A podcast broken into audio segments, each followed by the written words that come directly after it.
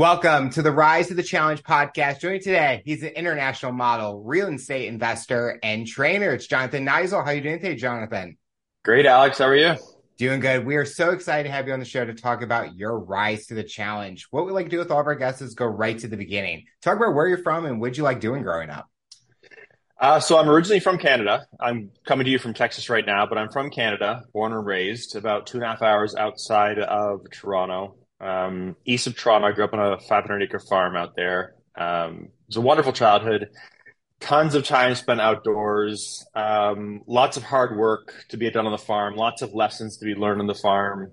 Um, very. I've always been very athletically um, driven, and I guess you could say obsessed. I mean, fitness and fitness and sports have always been a very big part of my life. So that was a big part of my childhood uh, very family oriented. But uh, yeah, that's that's kind of how I grew up. I and then I moved here uh, to Texas about four years ago, almost four and a half years ago. So I'm in Fort Worth, Texas, and I love it. I'm I'm gladly taking the 100 degree summers to uh, not have to deal with the minus 40 degree winters in Canada. So I, uh, yeah, I'm, I'm really enjoying it. I was going to say you can go to polar opposite territories in certain seasons from Canada to Texas. yeah.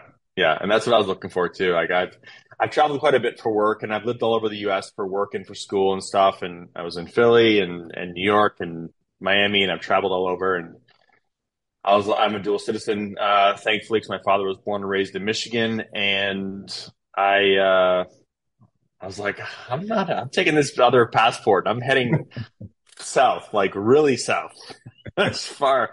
So yeah, I grabbed my dog, uh, 26 hour drive, just had the Jeep and the U-Haul trailer and hired some movers to grab the stuff and didn't look back. I didn't want to look back and say like, you know, what if, or, or I should have, or I wish I would have. And yeah, I'm very glad that I have because Texas has now become my home and, uh, my father lives about 20 minutes away from me now. He moved down here two years ago. So yeah, it's a uh, it's a great place to be. With growing up on a farm, what is the biggest thing it taught you about yourself growing up on the farm and kind of doing the chores and the tasks on the farm? So growing up on a farm, I and I always like to explain too, like the farm, we had a beef cattle farm, but our cattle, it wasn't like a beef processing uh, farm. We had uh, show cattle, so we would we would breed purebred Charolais show cattle. They're the all white ones, and we would go to shows like like dog shows. So they were they were pets more than they were food. They got treated fantastically. And like, but the thing that it taught me the most is that it doesn't matter if you don't feel like it that day or, you know, you just feel like pushing it off or procrastinating something. Like these animals' lives depend on you. And if it's 40 degrees out and, you know, nine o'clock or, or two o'clock in the morning and a cow is having a calf, then you have to get up and you have to go and be a part of that and make sure it happens. And that's with feeding. That's with, you know, doing hay in the summer. That's, you know, we didn't have, um, I mean, we weren't working all the time, all the time, but most of our long weekends, most of our holidays, our afternoons, evenings, you know, that was, that was work. And it taught me a really good work ethic and that discipline of, I don't feel like it. It's like, well, too bad if you don't feel like it. It's like we gotta we gotta do this. Like these things, like I said, their lives depend on you, and the circle of life too. It taught me a lot about that because you know on farms, you know things die, they live, whether it's it's plants or animals or whatever. So it taught, it taught me a lot about the circle of life when I was when I was younger, and uh, yeah, I loved it. I wouldn't I wouldn't trade it for the for the world. It was a wonderful, very freeing way to grow up, just to be able to you know, say to my parents like, "Okay, I'll be back," and just walk off into the woods or the for or the field for six hours with my dogs, and you know, that would just be what I would do. And I'd come back, and you know, I was just free. I was out there, you know, building forts, and um, gladly, my my parents never bought me a Nintendo. I'm I'm a bit older than you probably, but Nintendo was still around. Sega Genesis was coming up, and they didn't buy. They're like, "You're on a you're on a 500 acre farm. Like, go outside and build something. Like, go jump off something. Like, work or like just play, just do something. And I was like, okay. I mean, great. So they really like always uh, encouraged my outdoor activities. So when I was into skateboarding in high school, I had a big paved driveway. My dad and I built all kinds of ramps. I had my own little skate park. And like with hockey and lacrosse being a big uh, part of my life all throughout my life, you know, we had a whole setup for that and stuff. So yeah, being outside, but just the fact that you have to do things sometimes when you don't feel like doing them. And uh, that's kind of how things get done. And you, you do it till the job's done. I mean, persistence. You you stay till the job's done. Like you you know you don't just hang out and I'll get back to it. And yeah, so I would say that would that would be my long answer of what I learned living on a farm. And that's such a concept nowadays where you see people in the fitness industry, the work industry. It's kind of like keeping being persistent to finish the job, finish the task, finish the workout because you're not going to get the results if you do it half the effort. And especially yes. on a farm, you're those animals are dependent on you and you got to be out there and take care of them and all what you did. Yeah, absolutely. And my always my father always says too is just get started. Like if there's something to be done, if there's a task to be done and whatever it is, is just get started and see it through till it's finished. You know, because you know it's waiting like oh, I'll I'll I'll start next week and mm-hmm. I've done this. I do this myself. Like I've, you know, I'm not. I've, I see myself doing this as an adult and stuff. Like, oh, okay, I'll start on Monday. I'll start on whatever. It's like just get started. And you know, there's not going to be a perfect day, and you're going to work through it and stuff like that. I should also mention mention my parents owned an architectural design firm as well, so they had like two full time jobs. So a lot of it being the the only son in the family, a lot of the uh, farm work fell on me when my dad was traveling for work and stuff like that too. So, but I wouldn't have had it any other way because I knew that they relied on me and he relied on me and that made me you know want to do it and do it even better and to the best of my ability and to really like work and and yeah to i remember just you know coming home from school you know like i mean a long day at school like it was so hard but you know coming home from a day of school and then it was time to go pick rocks and we would just go walk up and down the field you put the tractor in first gear and it just kind of cruises along by itself and you hop off the tractor and you just walk along. You find a rock that's going to like, it's too big. It's going to damage the equipment. And you throw it in the bucket and we just walk up and down the fields for hours upon hours. But I love it. You know, I, I loved it and I wouldn't, I would, like I said, I wouldn't trade it for the world. It, it, it was a, a wonderful upbringing for sure you talked about being outdoors was such a huge part of your life and you talked about playing sports what sport was like your favorite or the one that you kind of wanted to maybe pursue long term or that was your best skill at or that you were skillful at so being in canada and you know what i'm going to obviously say already it was hockey yeah. like it it you know my parents weren't from Canada. My mother, my mother's uh, was from Trinidad, and my father, like I said, from Michigan. So they didn't grow up playing hockey. But we were in Canada, and it was the '80s, and it was like you're going on the ice. I remember I was like, okay, and I remember going out there and falling and crying, and I'm not made for this. And he's like, get out there and just, and I grew to love it. Um, and then uh, lacrosse was my second love, and I again, my mom just saw a commercial on TV. She's like, I'm not sure what that sport is, but you're playing it. And I'm like, okay. So in the winters, it was hockey. In the summers, it was lacrosse. Um, I, like every kid, wanted to be, you know, the ne- next Wayne Gretzky or a professional hockey player and, and raise the Stanley Cup and go to the NHL and stuff like that. But it actually turned out to be lacrosse. That was the one that uh, took me the farthest. I wasn't able to continue playing lacrosse because they didn't offer it at my school when I was in the I think grade seven. So I had to kind of put that on the back burner and I played soccer, hockey, and cricket, which is I love cricket. It's not something that people play very often, but I love it. And then um, it just so happened that I went to a different school in the states outside of Philadelphia in grade twelve for senior year, and I, they had lacrosse, and I was like, oh, maybe I'll pick up lacrosse again. And I guess I was still kind of decent at it because I was uh, selected for the All-State Pennsylvania team that year, and then got a scholarship, and then I went on to continue uh, to play professionally, to play pro lacrosse. So, yeah, it turned out to be lacrosse, and it was. Uh, but I still play hockey to this day. I had this weekend. I had a tournament. I had five games in three days, and I'm uh, definitely feeling it. But I love to do it. Texas has a great hockey um, hockey atmosphere, and you know, just group of people and lots of rinks, and it's a little bit easier on the joints um, than lacrosse and then running and stuff like that. So I play on four different teams, four different leagues, uh, four days a week, and that's how I get my cardio on my leg days in.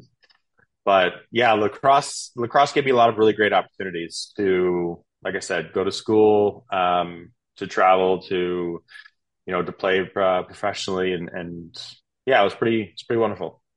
Was it always the goal to play pro lacrosse or be in in the pro leagues for that, or kind of that question of what's that dream job for you? What was that dream job if it wasn't lacrosse?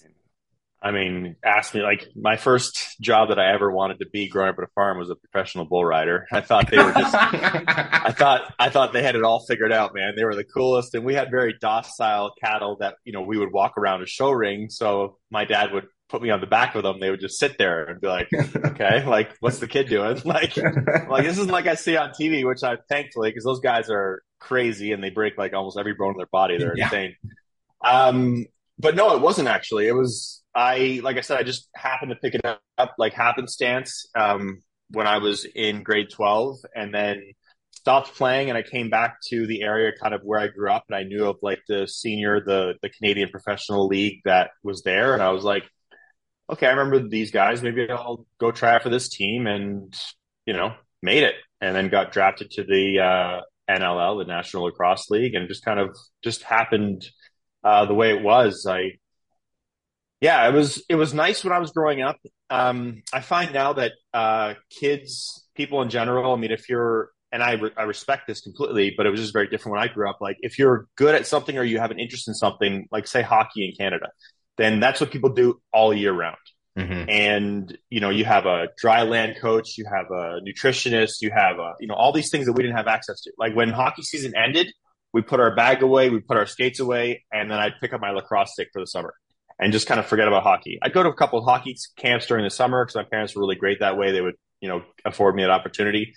But I wouldn't obsess about it all the time. Whereas now people want the next Sidney Crosby or the next Connor McDavid. They want like when they put in all this time. And that's where I kind of got burned out at college when lacrosse kind of started to become a job even though I did go on a couple years later to play professionally, that was the first time where it was like, oh, I've got to, you know, play fall ball and do this and do that. And I, I wanted to just be a college student and stuff. So it, I, I, I can see how people have that determination and that drive and I respect it. And the fact that they have those, um, those outlets and those things to, you know, to work on all year round but I think it's good to have the variety where you like take a break and stuff away from it too. A lot of a lot of players, older players, um, talk about that a lot and how looking for that when they're recruiting. Like, is this person just obsessed with this one sport, or they have, mm-hmm. you know, a multitude of sports and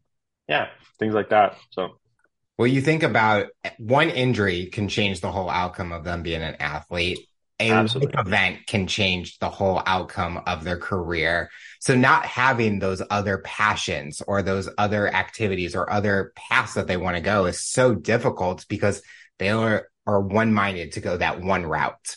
Did Very that true. ever come about for you where when you had that burnout starting that you kind of wheels were turning like, okay, what direction could I go now?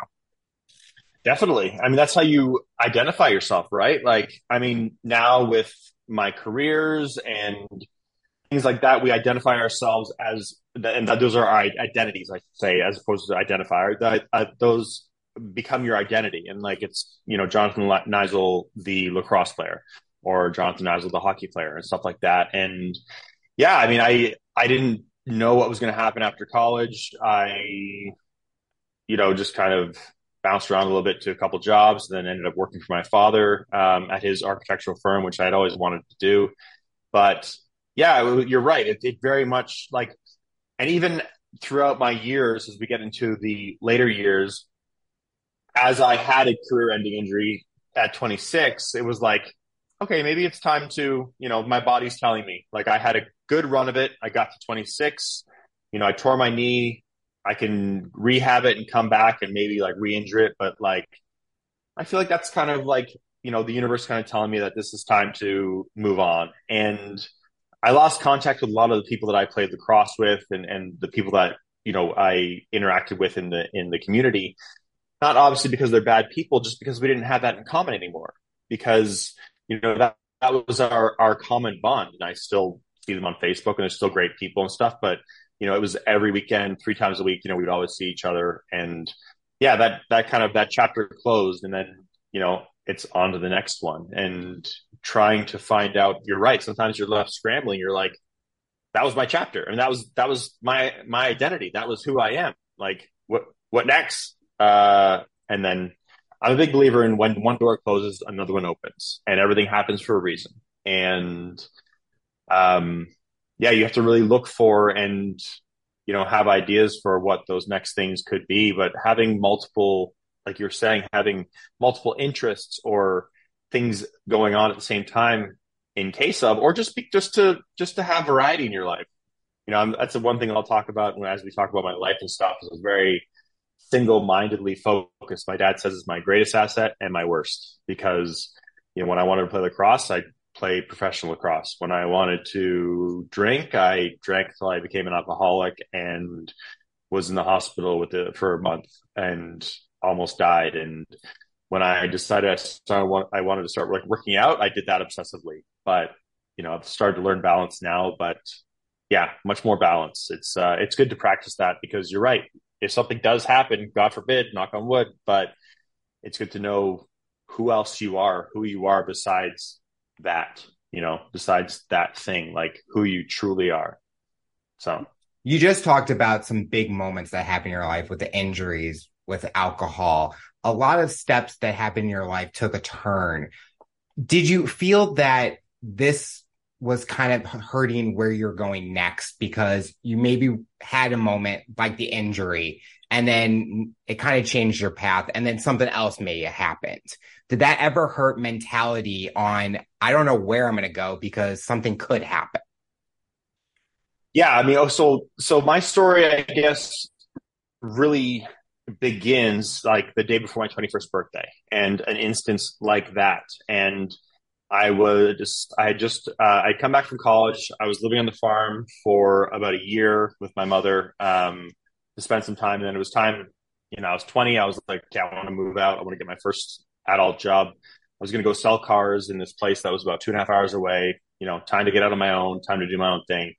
And the day before my 21st birthday, I got a call and it was from my home number. And I was expecting that we were going to like, you know, just plan what our, our plan was because she was going to come up and we were going to celebrate my 21st birthday. And it was, Hey, Jonathan, your mother's dead.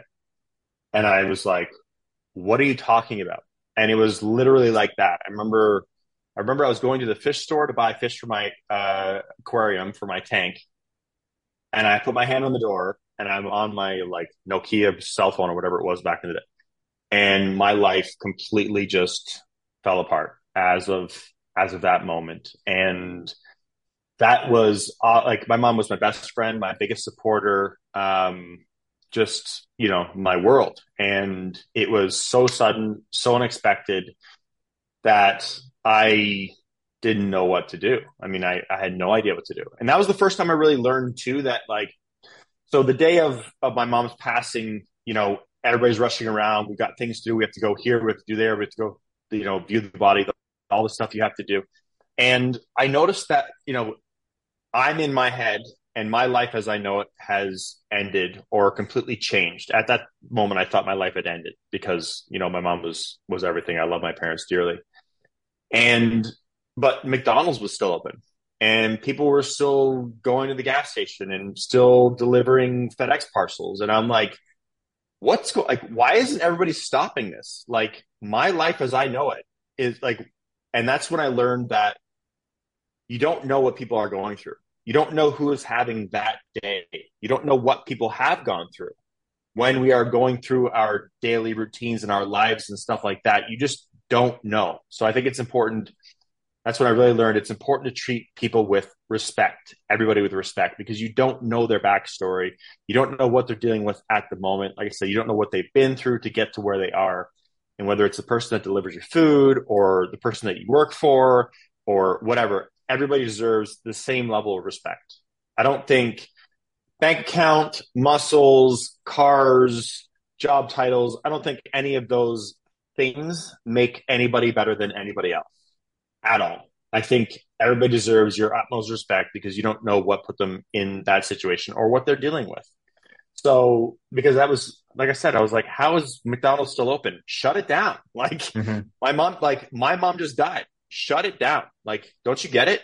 And that's just not the way the world works. So, that was a massive one for me because from then, um, I was diagnosed uh, pretty quickly after with having severe anxiety, um, clinical depression, um, panic disorder, self harm, and suicidal thoughts. And that's that wasn't talked about 20 years ago. This happened uh, 20 years ago, and I didn't know what was going on me. I thought I was going crazy, and it, I love that it's being talked about more now, and that's one of the reasons that I want to talk about my story a lot is, you know, because of the number of things that I've been through, hopefully people can relate and, and maybe they're going through the same thing or use it as cautionary tale and like, don't go down this avenue if these things happen. Like, trust me, like learn from my mistakes. But I didn't know what was happening to me. You know, I didn't know what this was. I never heard of, thankfully, I never, I never heard of anxiety. I never heard of depression. I, you know, it wasn't a thing. And if you, if, if it was a thing, it was, kind of like a joke or a punchline in a show that it would, you know, like it, back then that you would hear about it and not like a serious, like, hey, it's okay not to be okay and to know what to do next. And yeah, so that rocked my world to the core, you know, that, that completely like just flipped my life as I knew it. And I was playing lacrosse. Uh, I had to start playing lacrosse uh, professionally yet. Kind of had things in in order for the most part. You know, I was starting to experience, like I said, the anxiety, the depression, but I was I was kind of managing it, and then it just went off the rails. And the only way that I knew how to deal with it was the way that I dealt with my problems. You know, in college and having fun, everything goes away 15, 20 beers at a time. You know, mm-hmm. everything just goes away for that time. It's like I'm in the moment, I'm having fun, you know. So I leaned on that and leaned on it hard and I was probably almost close to four years, three and a half, four years. I was a non-functioning alcoholic where, you know, I was getting the shakes. I was drinking in the morning. I was drinking by myself. I was getting drunk every single day. I would walk into the beer store and they would have my order like coming out from the back for me. Like, you know, it was, it was that kind of a thing. And everything around me was falling apart as a result. But I only knew that when I would be sober. So it was as soon as I sobered up, it was time to dive back in because you know the relationship strain it was putting with my on me with my father and I because because or my uh, girlfriend at the time or my friends or my lacrosse and all that kind of stuff. I was wasn't playing as well and couldn't stay sober for you know the night before a game, whereas, you know, that's the last time you shouldn't be drinking the night before a game. All these things were falling apart, but I had to quickly dive back into, okay, well, it's time to get rid of those feelings. And I'm very lucky and very thankful that I got a very severe acute uh, case of acute pancreatitis that um, put me in the hospital for just under a month. I had to have five blood transfusions. Um, I lost 60 pounds in total, 40 pounds in the first two weeks, and I almost died twice. And I needed that severity of it. I had because I'd had people telling me, "Hey, maybe you need to like chill out. Maybe like you're drinking a bit much." And I'm like, "Ah, I got this." Like, I I knew at a point that I didn't got this, mm-hmm. um, that it got me, but I was still telling myself because otherwise it meant, you know, feeling your feelings. And that's a, that's going to be another big, uh, theme throughout our, our talks and stuff. But otherwise it meant feeling your feelings. And, uh, yeah, that, you know, laying, laying in bed at 25 years old, laying in the hospital bed at night by myself, you know, you're 25, you think you're invincible, you think you have all the answers, whatever, you think whatever and laying there and, and seeing my own mortality and and just it, it, scared me absolutely straight. It's what I it's what I definitely needed. So I came out of that and uh, I basically had to start fresh. I I you know, I had, I had a bunch of friends over. They, uh, I was supposed to be playing in a lacrosse tournament the day that I got out, and they came to visit me because they won the tournament. My buddies came. They brought the the, the trophy over. They came to see me because they heard how sick I got. You know, it was a really fantastic thing. They brought me like the game ball. They all signed it. I still have it in my uh, in my case, and I said, take every ounce of alcohol out of this house. Grab, I was like, grab a grocery bag and take it all. They're like, you sure? I'm like, oh, I am positive. What I just went through, I do not want to do that ever again. Take it all out of here. So that's what they did. And I've been 16 and a half years sober from alcohol ever since. With those friends that came over to support you with going through the recovery aspect, did you kind of see them have a change in mindset and being open with you about your struggle and you actually really understanding if you were acting different post everything? Yeah, for sure. And the first thing I said too is like, "Hey guys, just because I went through this, like, don't stop calling me when it's time to go out. Like, I st- I'm not going to just sit here with my dog and feel sorry for myself. Like, I still want to go out. I still want to have fun. I still want to be out around everybody. It's just I'm the DD now, mm-hmm. and you know, I'll be I'll be around doing that. And yeah, like I was like, don't don't forget about me. Don't feel sorry for me. Don't you know? Don't just write me off. Like give me a call. So I did that for the first couple of years and it was, it was great. You know, it was fun because I still had that group of friends. I was still playing lacrosse. Um, went back to lacrosse, was having like the best season of my life because now I was healthy. I was working out. I was taking my health seriously. Like it was, it was awesome. And yeah, I, they were, they were really good. People didn't know how to, they were kind of on eggshells at first, you know, around me. Like, with what he just had gone through, seeing the drastic changes in me physically from, you know, gaining weight and being an alcoholic and then, you know, losing it all and having to start again and then starting. But I was like, hey, man, I'm just the same guy. I'm just the same guy that from just, just let's just hang and have fun. Like I said, let's go out and uh, just let me, uh, let me be the DD. And when I had my career ending injury at 26, and my lacrosse career was finalized is like I said, when that chapter closed. And, you know, I, I still keep in touch with one of my buddies, one of my best friends who's like, I met him playing lacrosse. And I see the other guys and we talk on Facebook and stuff, but, you know, that it's again, that chapter just kind of closed and moved on to the next one. But everybody was really supportive and really, it was new territory for a lot of people because we didn't hadn't known anybody else who'd gone through this. And we were like, yeah, we were all just trying our best, and they were really, really great, really supportive that way. So I'm I'm grateful to have, and my my father as well. Obviously, like he as well um, was great and, and, very support supportive in that um, in that aspect and helping me through that. So yeah, it was it was all new territory for everybody, really. After that chapter, a lot of times people don't know what's next because like we talked about earlier with athletes it's one-minded they're on one path. What was that next chapter for you? Did you kind of have any ideas or were you testing different routes to see what was clicking?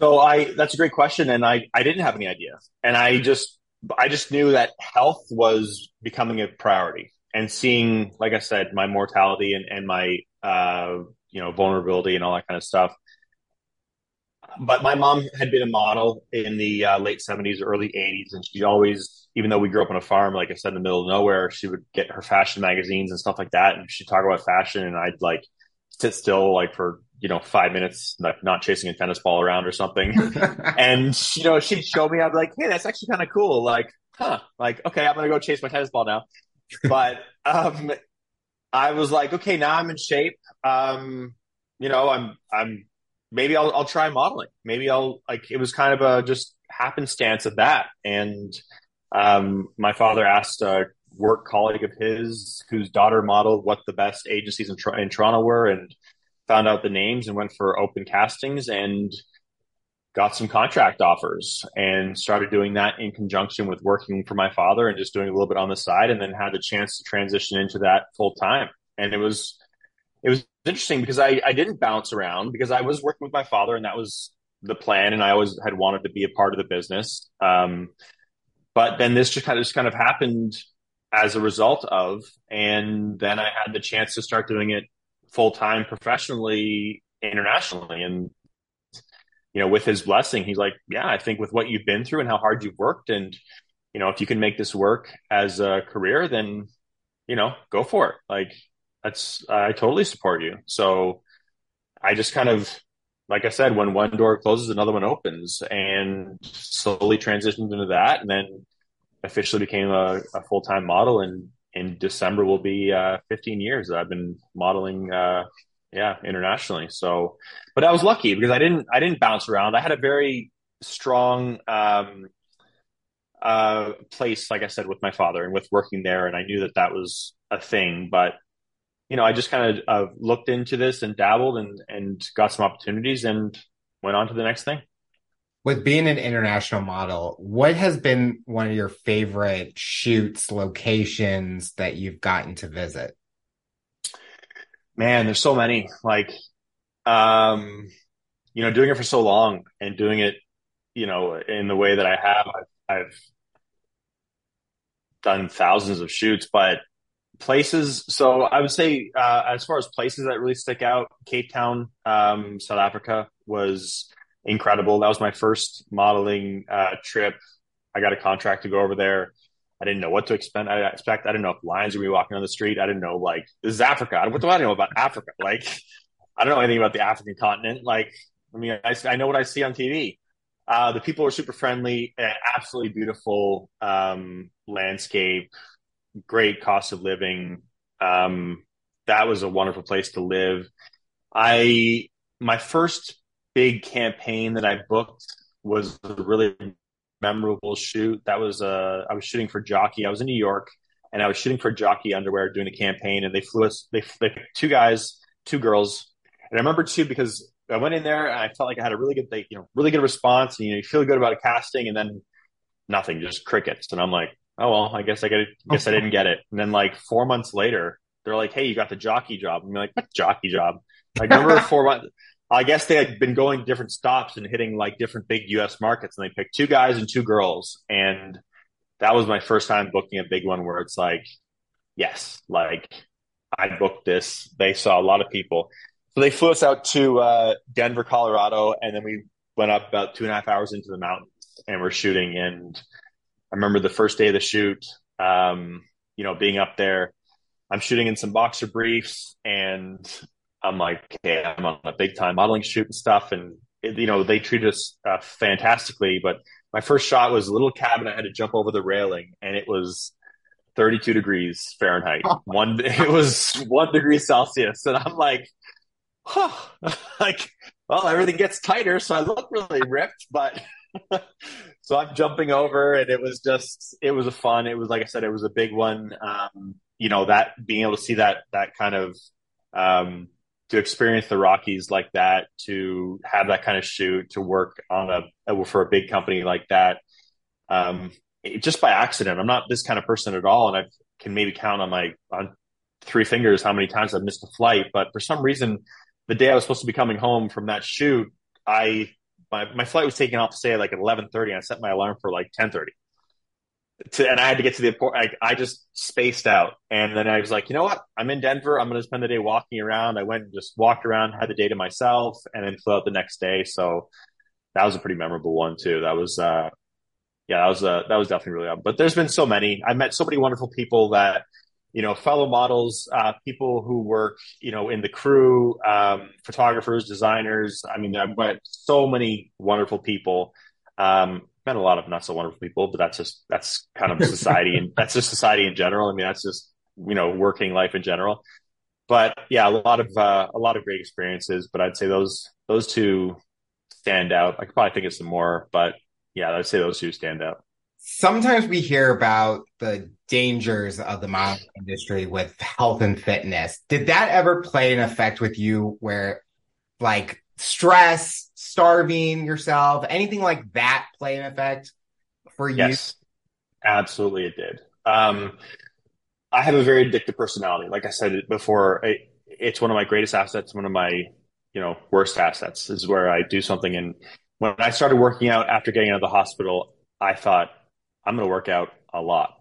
Mm-hmm. And, you know, I figure I'm, I'm working out, I'm doing something good. But if you're going two or three times a day and you're spending six or seven hours in the gym, that's obsessive. That's, you know, that's too much. So I had that kind of mentality and I was in South Africa and still working out like a professional athlete because I saw these people and especially just for myself, I saw these guys like on, you know, covers of fitness magazines, stuff like that. I'm like, okay, I've got to like really bring my best. So I'm lifting the heaviest dumbbells, all that kind of stuff. And I got there and I was like twice the size of most of these guys because they're very, a lot of guys are lean and very ripped. And I was like, huh, interesting. So you start to compare yourself to, you know, my like say my roommate like why is he booking so much stuff i spend so much time in the so much more time in the gym why is he booking more than this or why did he book that job and i didn't book this job so that started to play up in my head and i so i, I my next stop i came home from uh, six months in uh, south africa went back to canada I left summer in South Africa and went back to Canada in February. And I was like, just a heads up, I'm going to be miserable for two weeks. Like, hey, good to see you guys. Missed you a lot, but like, I'm going to be miserable. So I was there for two weeks and I decided to drive. I was, my next stop was Miami. So I drove down to Miami and I was already kind of having these body dysmorphia issues and ideas because of what I just told you of like the, you know, well, why are they and why aren't I? and something about it. And um, the dark side of modeling, um, especially then uh, before the Me Too movement and stuff. So the second day that I was in Miami, I was told by my agency, "You're going to be going into casting. Um, this designer, if he likes you, he'll book you a lot, but he's a bit of a creep. Um, but he wants to see you. He designs swimwear and underwear." I'm like, "Okay." So I'm in my first major US market. I'm like, okay, I'm ready to go. Been there for two days. Hadn't even found a place to live yet. Still in a hotel, but I'm just getting all that stuff worked out. So I go to this guy's house at like eight o'clock at night. And long story short, I'm trying on some stuff for, for him. And I come out of the bathroom and he sexually assaults me, basically. And, and he uh, just, you know, it, it just floored me that this was happening, like as it was happening.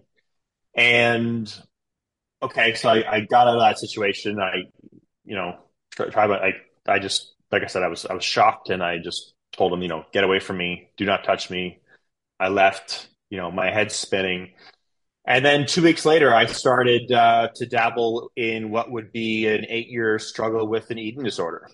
Um, with, I always say I was a functioning bulimic um, because I would. So I started, like I said, I started seeing these guys who were half my size. And I was like, okay, I need to get lean. I need to lose all this muscle because I'm just a, a naturally, you know, this is my, this is, these are my genetics and I, I carry muscle.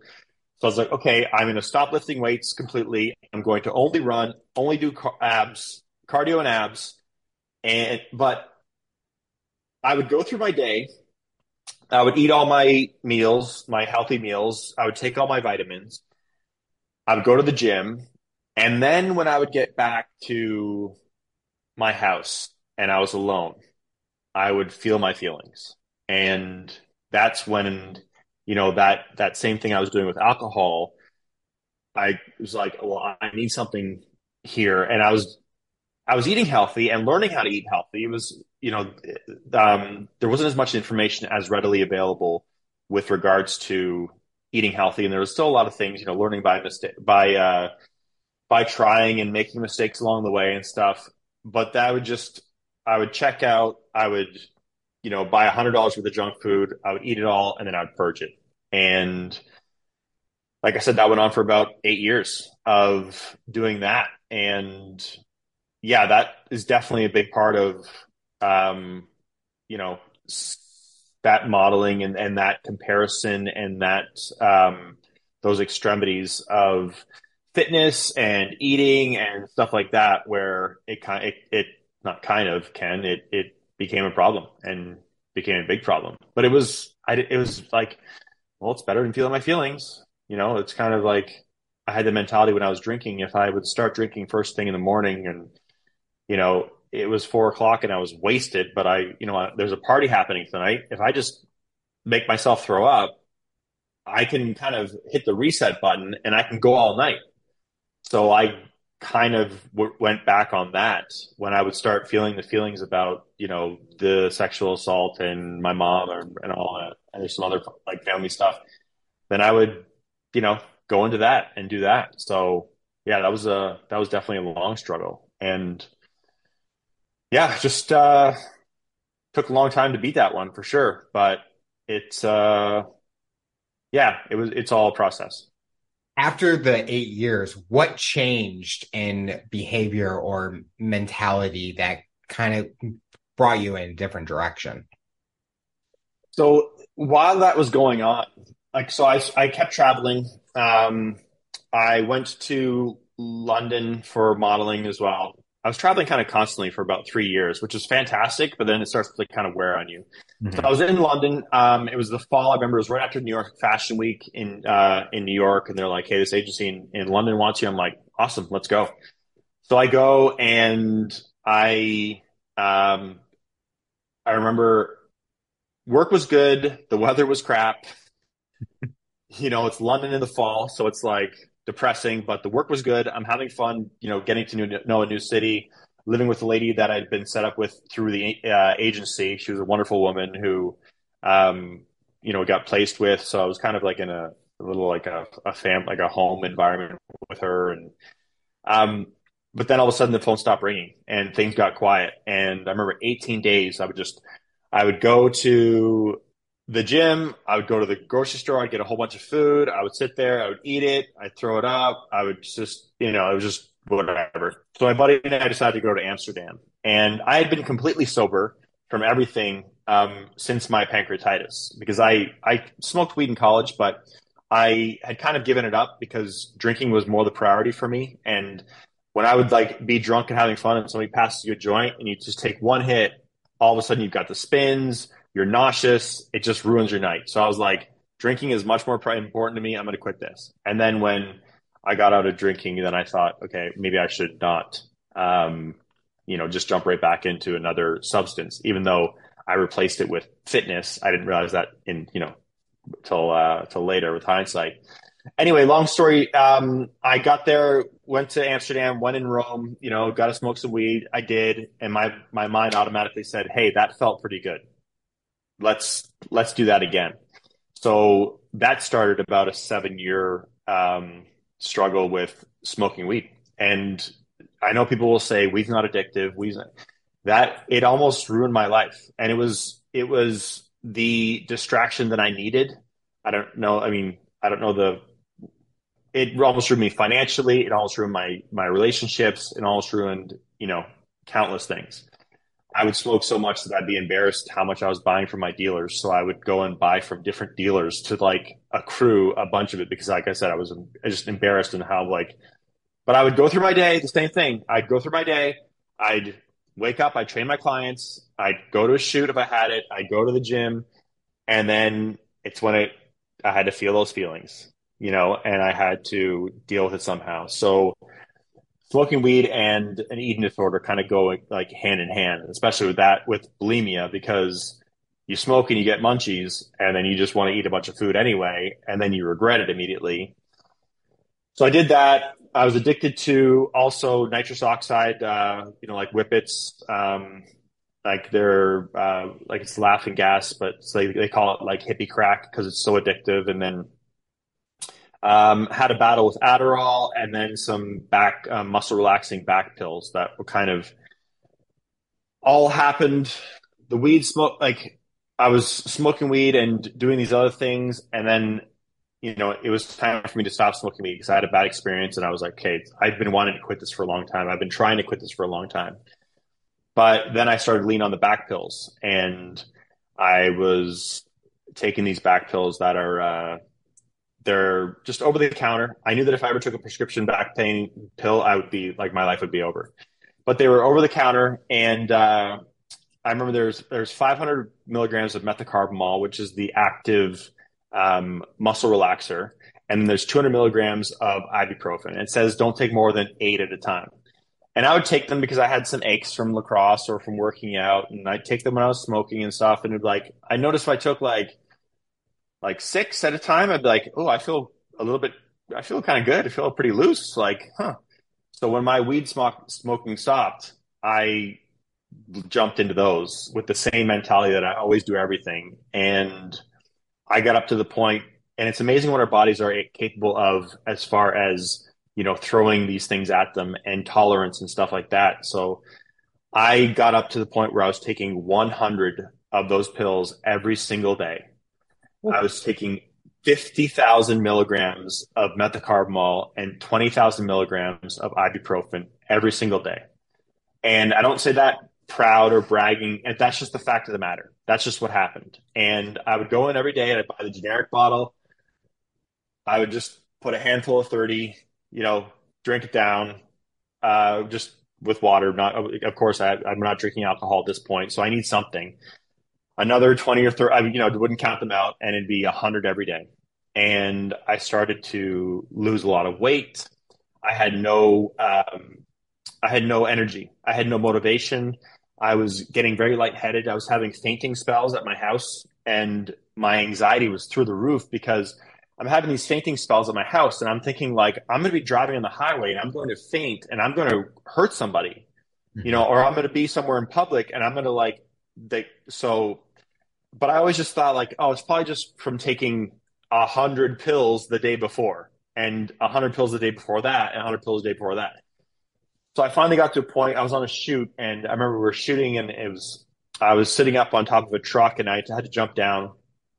Every time I jumped down, I was like, I'm about to pass out. I'm going to cause a scene and pass out. Like something's wrong with my body. And next morning, I woke up. I didn't take any pills that night because that was just like an anxious, panicky mess to be in that situation. And everybody's like, "Hey, yeah, good shoot." And I'm like, "Ha ha ha, yeah, great shoot." Huh?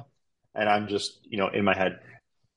And the next morning, I had another shoot, six o'clock in the morning, and I was brushing my teeth, and my knees were like buckling, like I couldn't even hold my own weight. I called my agency. I was like, I'm going to the emergency room right now. I can't go to the shoot. I went. Sure enough, I had a, intestinal ulcer, um, internal bleeding from an intestinal ulcer, but I never knew it because I didn't see any signs of blood. Like I wasn't vomiting blood. I wasn't passing blood. It was just leaking into my abdomen.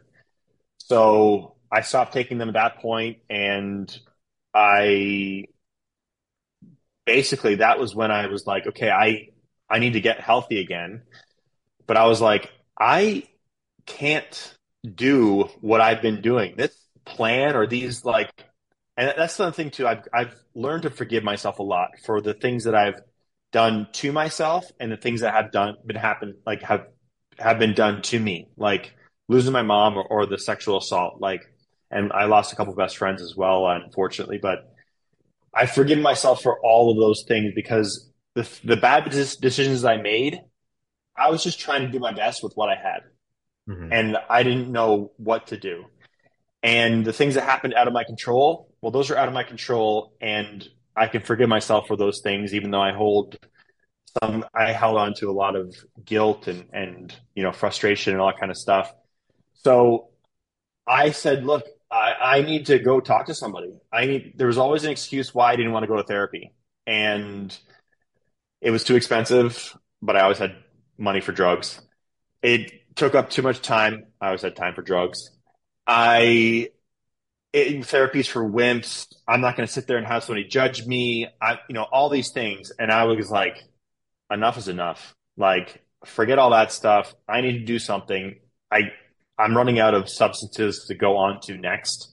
So I basically just went to a therapist, found somebody through a referral uh, from a great friend of mine, and rolled up my sleeves. And that's when like things got hard. Like I've had people talk about rock bottoms, and and I know it's different for everybody. I've hit rock bottom dozens of times you know, dozens of times where, you know, enough is enough. You know, I'm flushing down whatever my, I'm flushing this or I'm throwing this away and I'm done with it. And then I'll, you know, come back and, you know, break up with somebody or burn or, or burn a bridge. And I'm like, that's enough. Like I had to stop. And they weren't enough to get me to stop. But when I did this and I had nothing to fall back on, and it was finally just like all of these feelings that I had been not dealing with and kind of pushing off and distracting myself with all these substances and traveling and, and modeling and work and you know building a fitness business. I have my own personal training business, so I'd like focus on that. All these other distractions. That's when it all came crashing down. Like 15 years of adulthood that I had been putting off, and it was like, okay, like this came. This went back to the farm. It was like, roll up your sleeves. It's time to work. Like, there's no, there's no. I'm I mean, I can't tell you how many times I wanted to give up and I thought it'd be easier to give up, but I was like, that's just not who I am.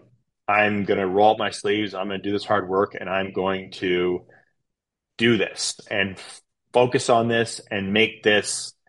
I'm, going to make through. I'm, I'm to make it my way through this. And yeah, that's just what I had to do. And I, like I said, I had a wonderful therapist to work with who gave me some the tools to really teach me how to live as for for the first time as a functioning sober adult uh, in my life and i kept always telling myself like you need to be the person that people think you are when they look at you because we all you know we judge a book by its cover whatever and people are like oh there's jonathan you know, he's traveling for modeling and stuff and i looked a certain way on the outside but on the inside i was absolutely broken i was just a shell of a person and i was i felt like a fraud because you know everybody's looking at me a certain way or telling me that I'm a certain thing, and I'm telling myself and looking at myself, and I see a completely different thing in the mirror. But uh, through hard work and great support, and you know that stick to itiveness, and like we talked about in the beginning, like when you start something, you see it through, and it's going to be hard along the way, but you show up every day.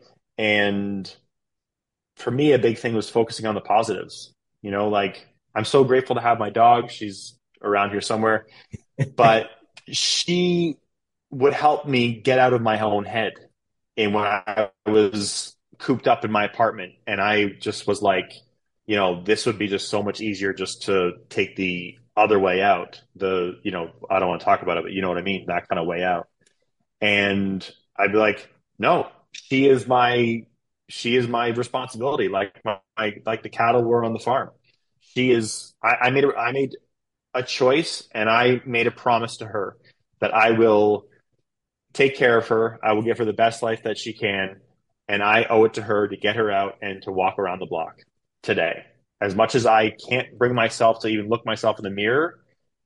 And I like, I owe it to her to do that. And, you know, she helped a lot. And yeah, I, I uh, just did that. And it really uh, it was really hard.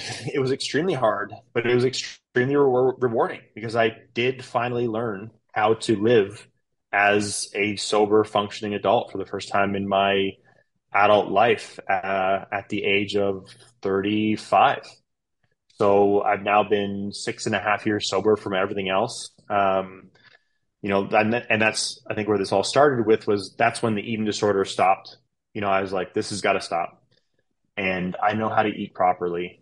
I I don't have the um like not I don't have like smoking weed to you know, fall, you know like the the munchies will just be that much more when you want to like when you're uh, when you're high you want to eat that much more you know I don't have that. So I was like this is all going to stop now and I'm turning a new page. I'm I'm going forward differently from here and time to learn how to be that guy. So I just one step at a time. And then I realized how little I actually know and how much, you know, I want to learn and I want to keep learning and like speaking to people like yourself and, and, you know, coming into a community and, and, you know, watch of your podcasts and stuff and like, and learning from other people. It's like, man, this is amazing. This is awesome how we can like, how we can learn from each other, but kind of as the older we get, if we have that kind of mindset, how little we know and we can just keep soaking and in and, and growing and and learning from one another. So yeah, I love that.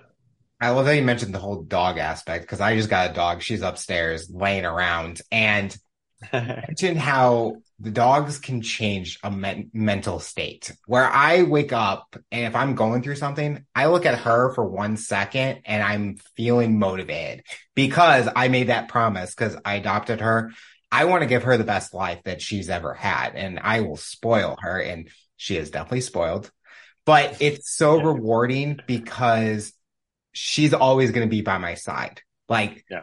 she's not going to leave me unless she wants to go get a toy. Then she'll leave me and leave my side. but there's just something about what animals do to us where they kind of just make us feel a little better or a little happier, emotionally better. And it's so rewarding. And kind of how you've gone through that with your dog where your dog has changed who you are that's something that we're able to connect with because we're both going through something and i always feel that and i appreciate you being so open because there's people out there that are going to listen to this and they may be afraid to really share that they've gone through a similar experience and hearing your voice and you sharing they now can find that community. They can find that connection. They could reach out to you and be able to converse and really share what they've gone through. And that's how we're all there for each other. And I think this platform definitely gives that opportunity for everyone to be able to say, you're not alone. We're all here. There's someone is going through the same thing. It might be just a search to find that person to really connect with. Yeah, that's absolutely it. And that's why I wanted to do this because I, when I first talked about it um, publicly on my social media, I was like, I just said I was revealing you know years of secrets and shames because these were secrets and these are my deepest secrets. I didn't think I would. I talked about alcohol because people knew I didn't drink because I go somewhere and they'd be like, "You want to drink?" I'd be like, "No, I don't drink." So that kind of you know that, but eating disorder, drug addiction, sexual assault. I never thought I would talk. I thought that was going to the grave with me. I thought because I, like I said, they were my secrets. They were my shames but and it's not an easy thing to talk about, you know. Um, and the first few times that I've had these conversations publicly, it's been nerve wracking and it's been anxiety kind of inducing. But I genuinely like like yourself and like you just said, I want to connect with one person and I don't I don't think I have it all figured out by all means. Like, first of all, let me just start by saying that. Like, I'm not like, I do not think that I got all quite the opposite. I want to sit here and say, you know, I don't have it all figured out. Um, these are the things that I've been through. You know, like I said, like I said in the beginning, you don't know who's going through what, and we're all, you know, we all deal with different things. But if I can connect with, or like you said, help give somebody that feeling because I remember just feeling so alone and so empty and like I, I I was I conceded that I'll never I'll never live a normal life again.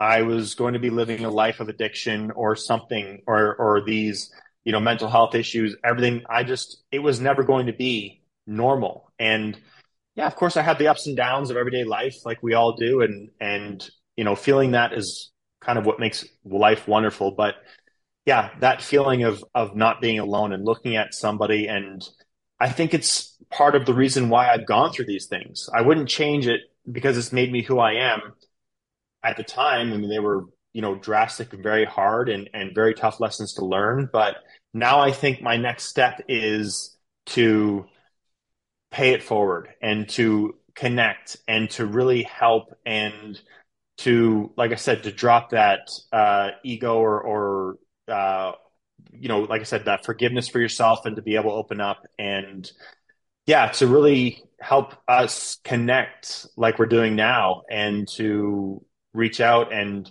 it is wonderful about these platforms and with technology these days and that kind of stuff, how we can do that. And I think it's a very important thing. And as corny as it sounds, I just want to help people and help make the world a better place it, however I can.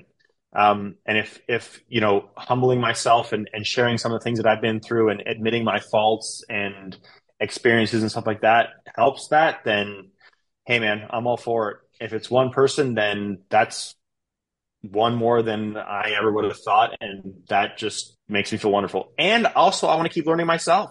Mm-hmm. This is cathartic for me, you know, to be able to speak about these things and to be able to talk about these things and to meet people like yourself who you know you can connect with and and to learn from it's very cathartic and, and important for me in my own personal growth so yeah i think it's it's it's a very important thing to be doing and to continue doing and continue i know a lot of people are doing it but i think it's an important thing to, to keep doing Something our listeners like to learn even more about our guests. When you're not working, what does Jonathan like to do for fun nowadays?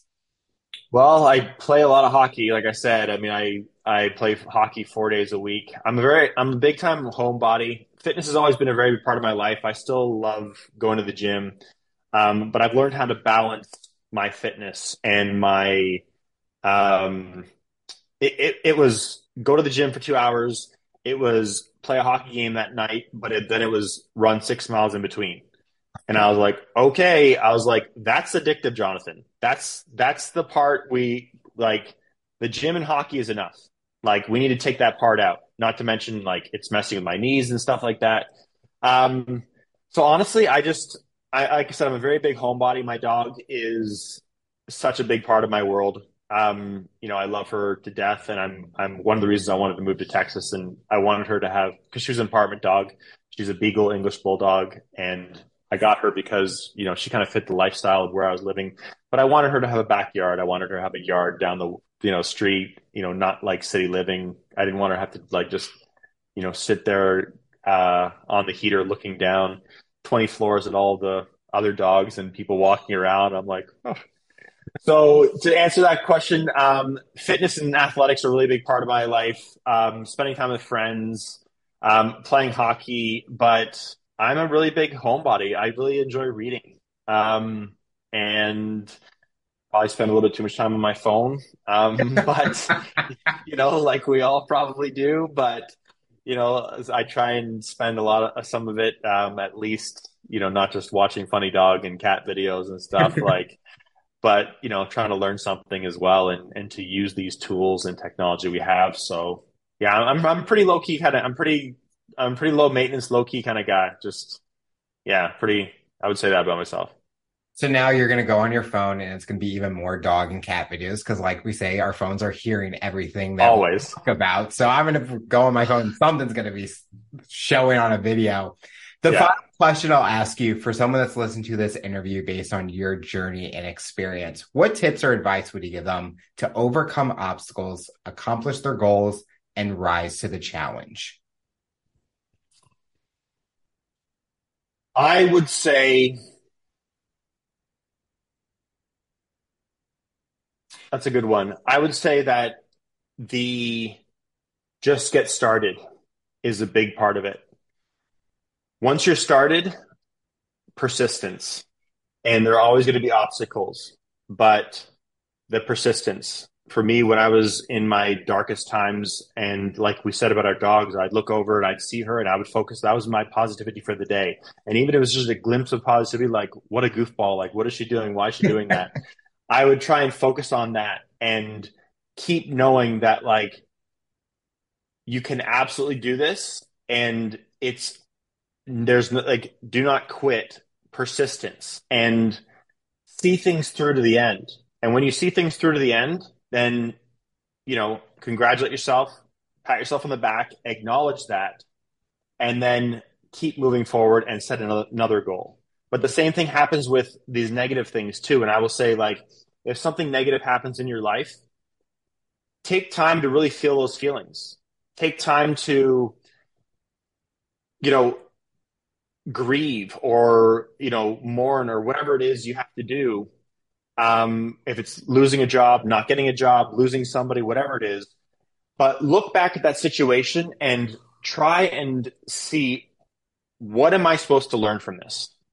What is the lesson here? And really focus on. And I don't, I think that no matter what happens in our life, um, you know, some of the most horrible things that I've been through have taught me lessons.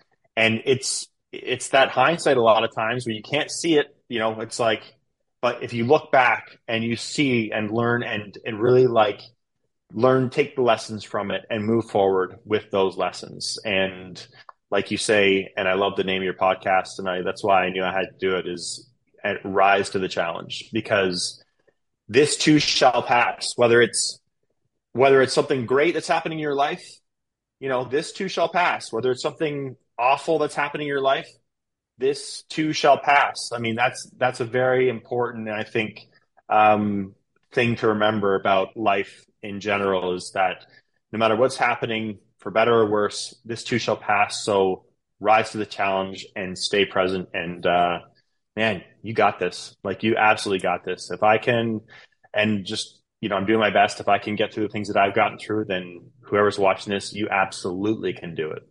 Absolutely. And you know, I'm still just working and trying to do my best, but we can do this.